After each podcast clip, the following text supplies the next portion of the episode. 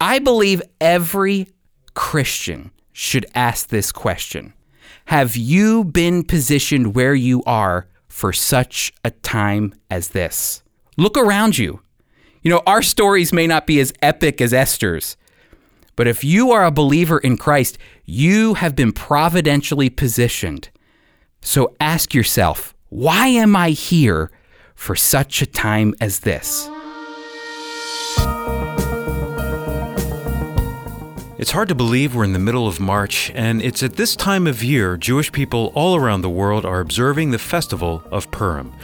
Today on the program, we're going to celebrate Purim by retelling the story of Esther and God's deliverance of the Jewish people and we'll be highlighting a resource that explains Purim and all the Jewish feasts of Israel, so stick around. This is the Friends of Israel Today. I'm Steve Conover. And I'm Chris Katulka. And as Steve said, we're going to be looking at Purim, and we're going to be talking about two major aspects that we can pull from the book of Esther. That's the persecution of the Jewish people and the perseverance of Esther. And it's under the umbrella of the providence of God. And then apples of gold. So, this week I was reading in the Times of Israel an article that was talking about how the unemployment rate in the Palestinian territories hovers around 27%. And that's why Israeli venture capitalist Yadin Kaufman invested in a program called the Palestinian Internship Program. And this program helps to give skilled Palestinians experience working among tech companies in Israel. Many Palestinians are graduating university with technical degrees, but when they come out of college, when they come out of university, they find it hard to land a job. So Kaufman's firm is really the first Israeli venture capital firm to invest in an untapped market of potential Palestinian startups. This is great news because, see, Israelis on both sides of the aisle know that a better Palestinian economy is one way to tear down those walls of animosity that exist between the Israelis and Palestinians. And, and this cooperation between Kaufman's investment firm and the Palestinian internship program is definitely a good start to building peace from the ground up.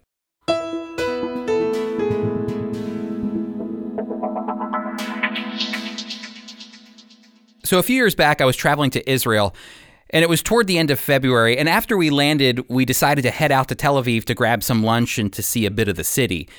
When we arrived in Tel Aviv, the streets were packed with people, and, and these people were dressed up in costumes and they were celebrating. And it took me a moment to, to, to realize what was going on. But finally, it hit me that we landed in Israel on Purim. And Purim in Israel is a national celebration, and the Israelis really know how to have fun during Purim and, and, and to, and to celebrate this joyous moment in their history and in Jewish history. You know, it's a celebration. Purim is a celebration that marks when God delivered the Jewish people from the persecution of Haman in the book of Esther, and how Esther and the Jewish people persevered. At the end of the book of Esther, it actually says that the Jewish people made it a custom to honor the day they were delivered from destruction, and, they call that day Purim. So let's take a look at this story in the book of Esther in honor of Purim this weekend there are two important items that come out of the book of Esther. The first that we're going to look at is this idea of persecution, the persecution of the Jewish people that can be seen in this story. And then we're going to look at how they persevered through this persecution. Yet, what I want you to see is the overarching message. And when we're talking about persecution and the perseverance of the Jewish people, the the major thing that's woven in and out of this story is the providence of God. And yet God's name is never mentioned in the book of Esther. It's the only book in the Bible where God's name isn't mentioned, and yet it's important to understand that his providential hand, despite his name never being mentioned, is always accomplishing his will. In some way, the book of Esther reminds us that nothing is secular. Even when God's name is not mentioned, he's still there. Uh, you know, he's there in your education when you go to university to study. Uh, and even though God's name isn't mentioned, uh, he, God is still moving. Or in your career, if God's name is never mentioned, God is still moving. He is still present in our culture. We can often say that we live in a godless culture, but the reality is is that even though his name might not be spoken out loud, he's still there. And, and he's even there in politics. There are some places in the world where God's name is literally outlawed. Yet God is providentially pushing his story forward. The book of Esther is a reminder that nothing is secular. God is always pushing his story forward. And Purim begins with two characters and their rise to fame and power. The first character is a, really a story of rags to riches, and her name is Esther. Esther is Jewish, and her Hebrew name is Hadassah. She grew up in Persia with her uncle Mordecai. The king of Persia had a contest to find a new wife and invited the single women of Persia to come and participate. And after several months, Esther was given permission to go before the king. The Bible says that Esther was lovely to look at and she won favor with everyone who saw her. So it's really no surprise the story of Esther is building in a way to show you that the king couldn't help but choose Esther as queen. So, just as Esther was enjoying her newfound position, another character in the story comes to uh, appear, and his name is Haman. Haman was promoted to become what we would know today as the prime minister of Persia. He was set above all the other officials of the land. And his newfound position put him in a place of power. And as you know, power can be very dangerous when it's in the wrong hands. So these two stories, Esther and Haman, are they parallel one another throughout the book of Esther until the two meet and their stories collide. After Haman was promoted, the king of Persia commanded all his servants to bow down to him. But Mordecai refused to bow down to Haman. Mordecai refused to pay homage because Mordecai's Jewish, and Jewish people don't worship men or any created thing. They only bow down and worship the creator God of the universe. Mordecai's refusal to pay homage to Haman really ripped Haman apart. It, his his pride took control of Haman, and, and Haman needed to know why Mordecai refused to bow down to him. And it came out because he was a Jew. So listen to what Esther chapter 3 verses 5 and 6 says.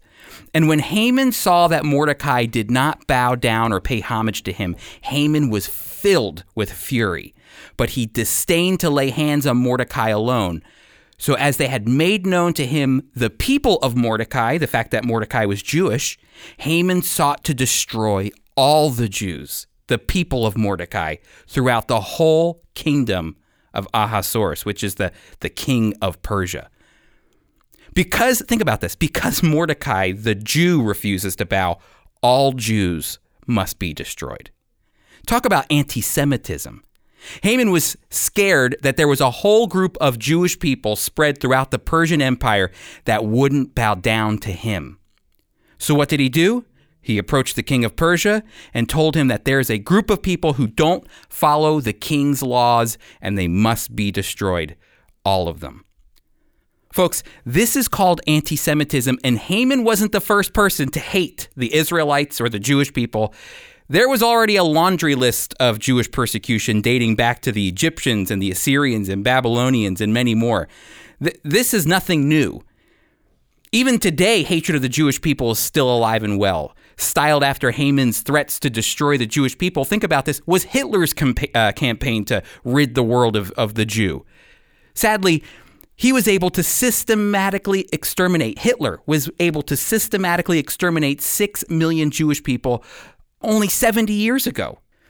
By today, you would think we would have learned our lesson, but we haven't. We just had Soren Kern on recently, a couple episodes back, and he was talking about the persecution and targeting of Jewish people that's on the rise all around the globe, especially in Europe.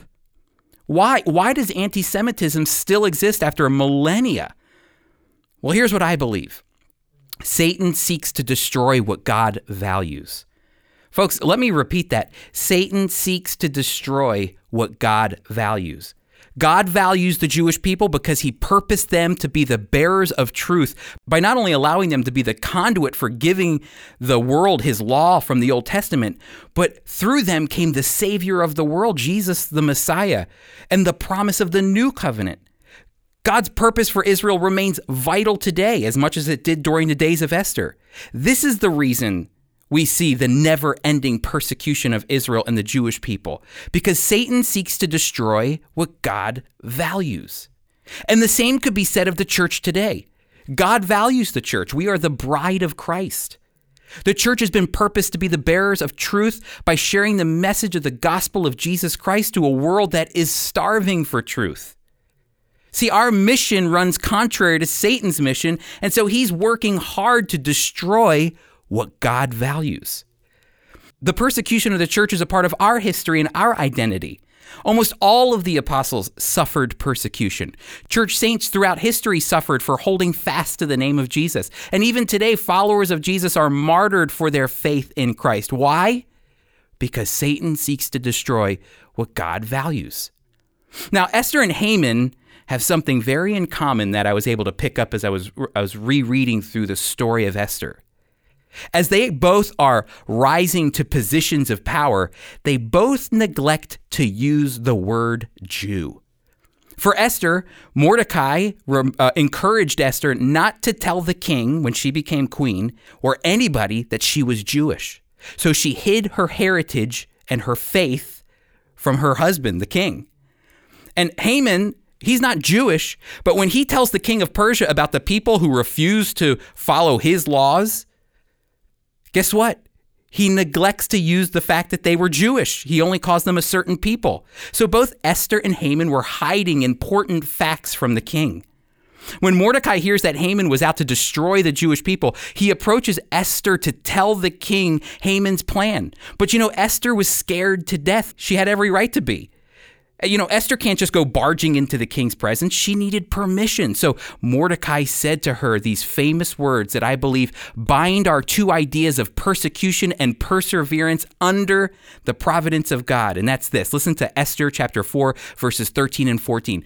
Do not think, Esther, to yourself that in the king's palace you will escape any more than any other of the Jews. For if you keep silent at this time, relief and deliverance will rise for the Jews from another place, but you and your father's house will perish. And who knows whether you have not come to the kingdom for such a time as this?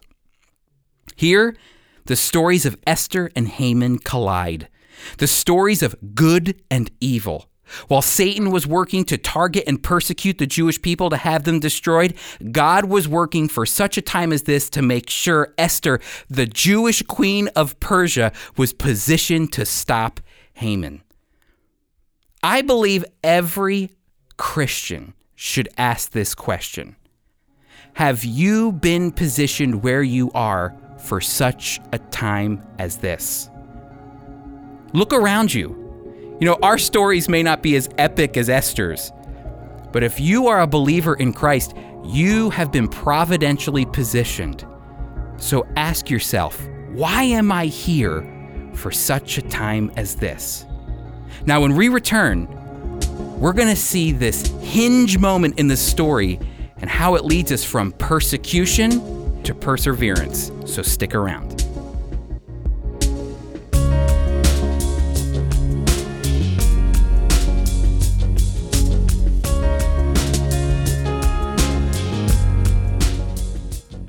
Is the most joyous of all holidays for the Jewish people. It's a reminder of God's protection over Israel. You can find out more about not only Purim, but many other Jewish holidays in Bruce Scott's book, The Feasts of Israel. Chris, why do you think our listeners should purchase this book? Yeah, well, much of what Jesus said and did requires us to know Jewish holidays that span way back to Leviticus chapter 23. And that can be hard for us to know and understand.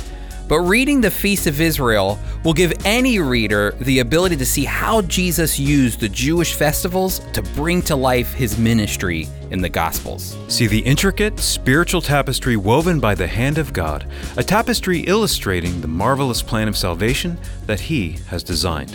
Order your copy of the Feasts of Israel for only $9.95 plus shipping and handling at foiradio.org or by calling our listener line at 888 343 6940.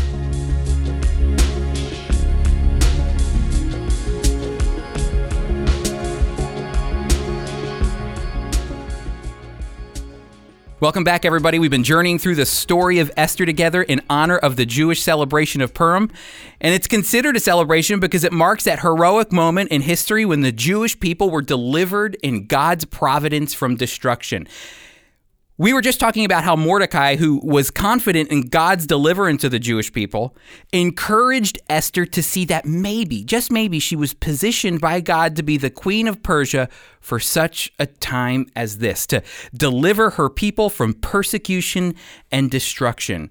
And it wasn't an easy decision for Esther to make, but she chose to stand up and persevere. She would use her newfound position as queen to save her people from destruction. But the way that she does it always shocks me. You know, when Esther approaches her husband, the king, to talk about Haman's plan to kill all the Jewish people, I'm always surprised by the way she handles herself. With such important news, I would expect her to scream, uh, Haman wants to destroy my people, the Jewish people, help, help. But she doesn't. Instead, she calmly invites her husband, the king, and Haman to a banquet.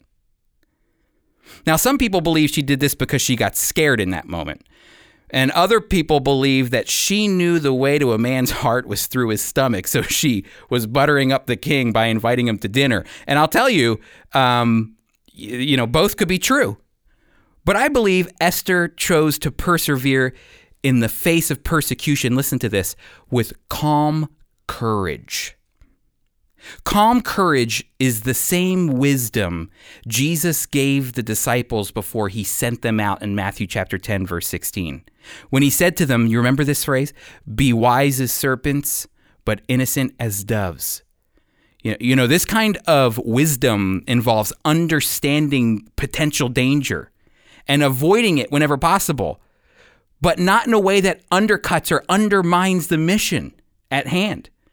To be wise as a serpent means that you understand what's going on and all of the circumstances that are happening, but never running away from the mission. And this idea of being innocent, this innocence that Jesus is talking about, calls for maintaining an integrity that, that is ready to suffer rather than compromise. And you know what? Esther was ready for this. Before Jesus even spoke the words, Esther was practicing them. She didn't want to enter into any danger with the king or Haman. And think about this she could have triggered Haman to act preemptively against the Jewish people if she would have screamed out to her husband, Help me now. But at the same time, in her innocence, she was truthful in her approach, yet aware that she could suffer for going against Haman, the prime minister. Remember, he was second in command, or the king. And like I said earlier, persecution is a part of the story of the church. It's a part of our history. It was influential in church growth in the first century, and thousands of years later, even today, Christians are being persecuted for their faith in Christ. Yet Jesus speaks into our persecution when he says in the beginning of the book of Revelation to the seven churches, I encourage you to read them in Revelation chapter 1 to chapter 3. He tells many of the churches there, patiently endure. Keep going despite the persecution that surrounds you. Like Esther, have a calm courage to face the persecution around you. Be aware that you could suffer, but don't compromise your faith. Continue to persevere. And Esther's calm courage paid off. During the banquet, she called out Haman for his desire to, destroy all the Jewish people in Persia in front of the king.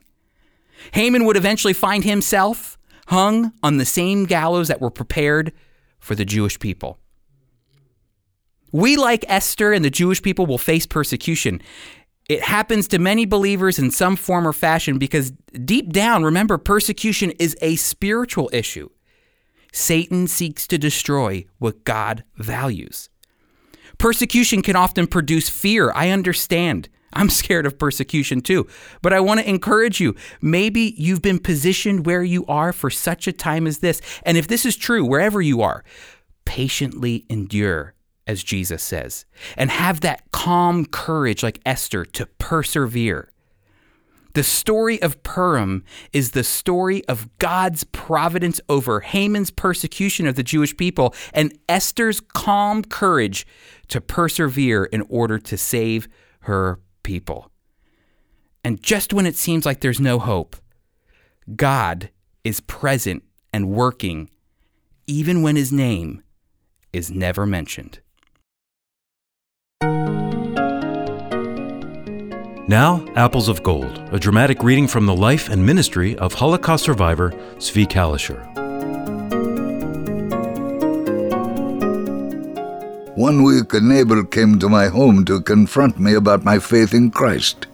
He was not friendly and sure he could outsmart me. He began to insult me, and then he asked, What is the greatest wisdom on earth? Since you say you worship God, tell me what the Bible says. I replied, You call yourself a good man who worships the Lord. You tell me what the Bible says. But I want you to give me the answer, he said. What does God want us to do? I told him I would indeed answer him from the Bible, and I said, You spend your life reading fictitious stories composed by rabbis rather than following God's Word. You think you are wise, but you are far from faith in the Lord. He said, I know you believe in this one. He meant Jesus. Soon his friends arrived. Now he was even more confident. One asked, Show us about whom you have believed. Is he mentioned in the Bible? Ah, now we have come to an important point, I said. And I read to them from Isaiah 53. But he was wounded for our transgressions, he was bruised for our iniquities. The chastisement for our peace was upon him, and by his stripes we are healed. Immediately they all began jumping up and down. One demanded, Where is this written in the Bible? You've made this up. If our rabbis were here, they would put you in your place. I answered, I did not write the Bible. Read this for yourself. I handed them my Bible. So they began to read, and they began to open their eyes and with time their hearts. After a while, one said, you must be a man of wisdom. So, do you have a good answer for us about wisdom? My answer is also from the Bible, I replied. So I read, The fear of the Lord is the beginning of wisdom. They asked me many questions and wanted to know where I learned about faith. I told them I read the Bible. And because I know the Lord, I am full of wisdom and try to do His will. I also told them, he told his servants, Go your way. Behold, I send you out as lambs among wolves. And then they became angry and hostile. But people who believe in this one, as you do, are no longer Israelis and have no right to be here. Is that so? You say you are such faithful Israelis. Have you fought for this country in all the many wars we have had? Did you fight in the War of Independence in 1948? Of course, none of them fought in any wars, because the ultra Orthodox do not join the military. I suppose you will tell us you took part in all those wars, one said sarcastically. So I showed them my army papers. Then they began to listen more intently and asked many questions. And they also wanted to know how I came to know Jesus as my Savior. So I opened my Bible and taught them about the one who was wounded for their transgressions. We had a long conversation. It was a big surprise and a welcome one.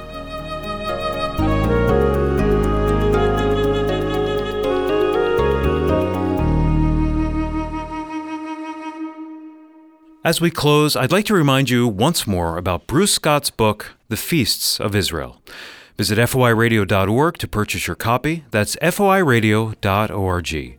You can call our listener line at 888 343 6940.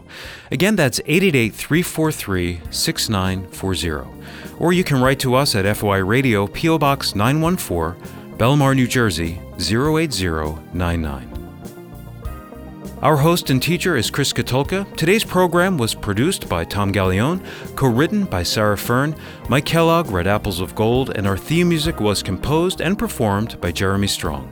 I'm Steve Conover, executive producer. The Friends of Israel Today is a production of the Friends of Israel Gospel Ministry. We are a worldwide Christian ministry communicating biblical truth about Israel and the Messiah while fostering solidarity with the Jewish people.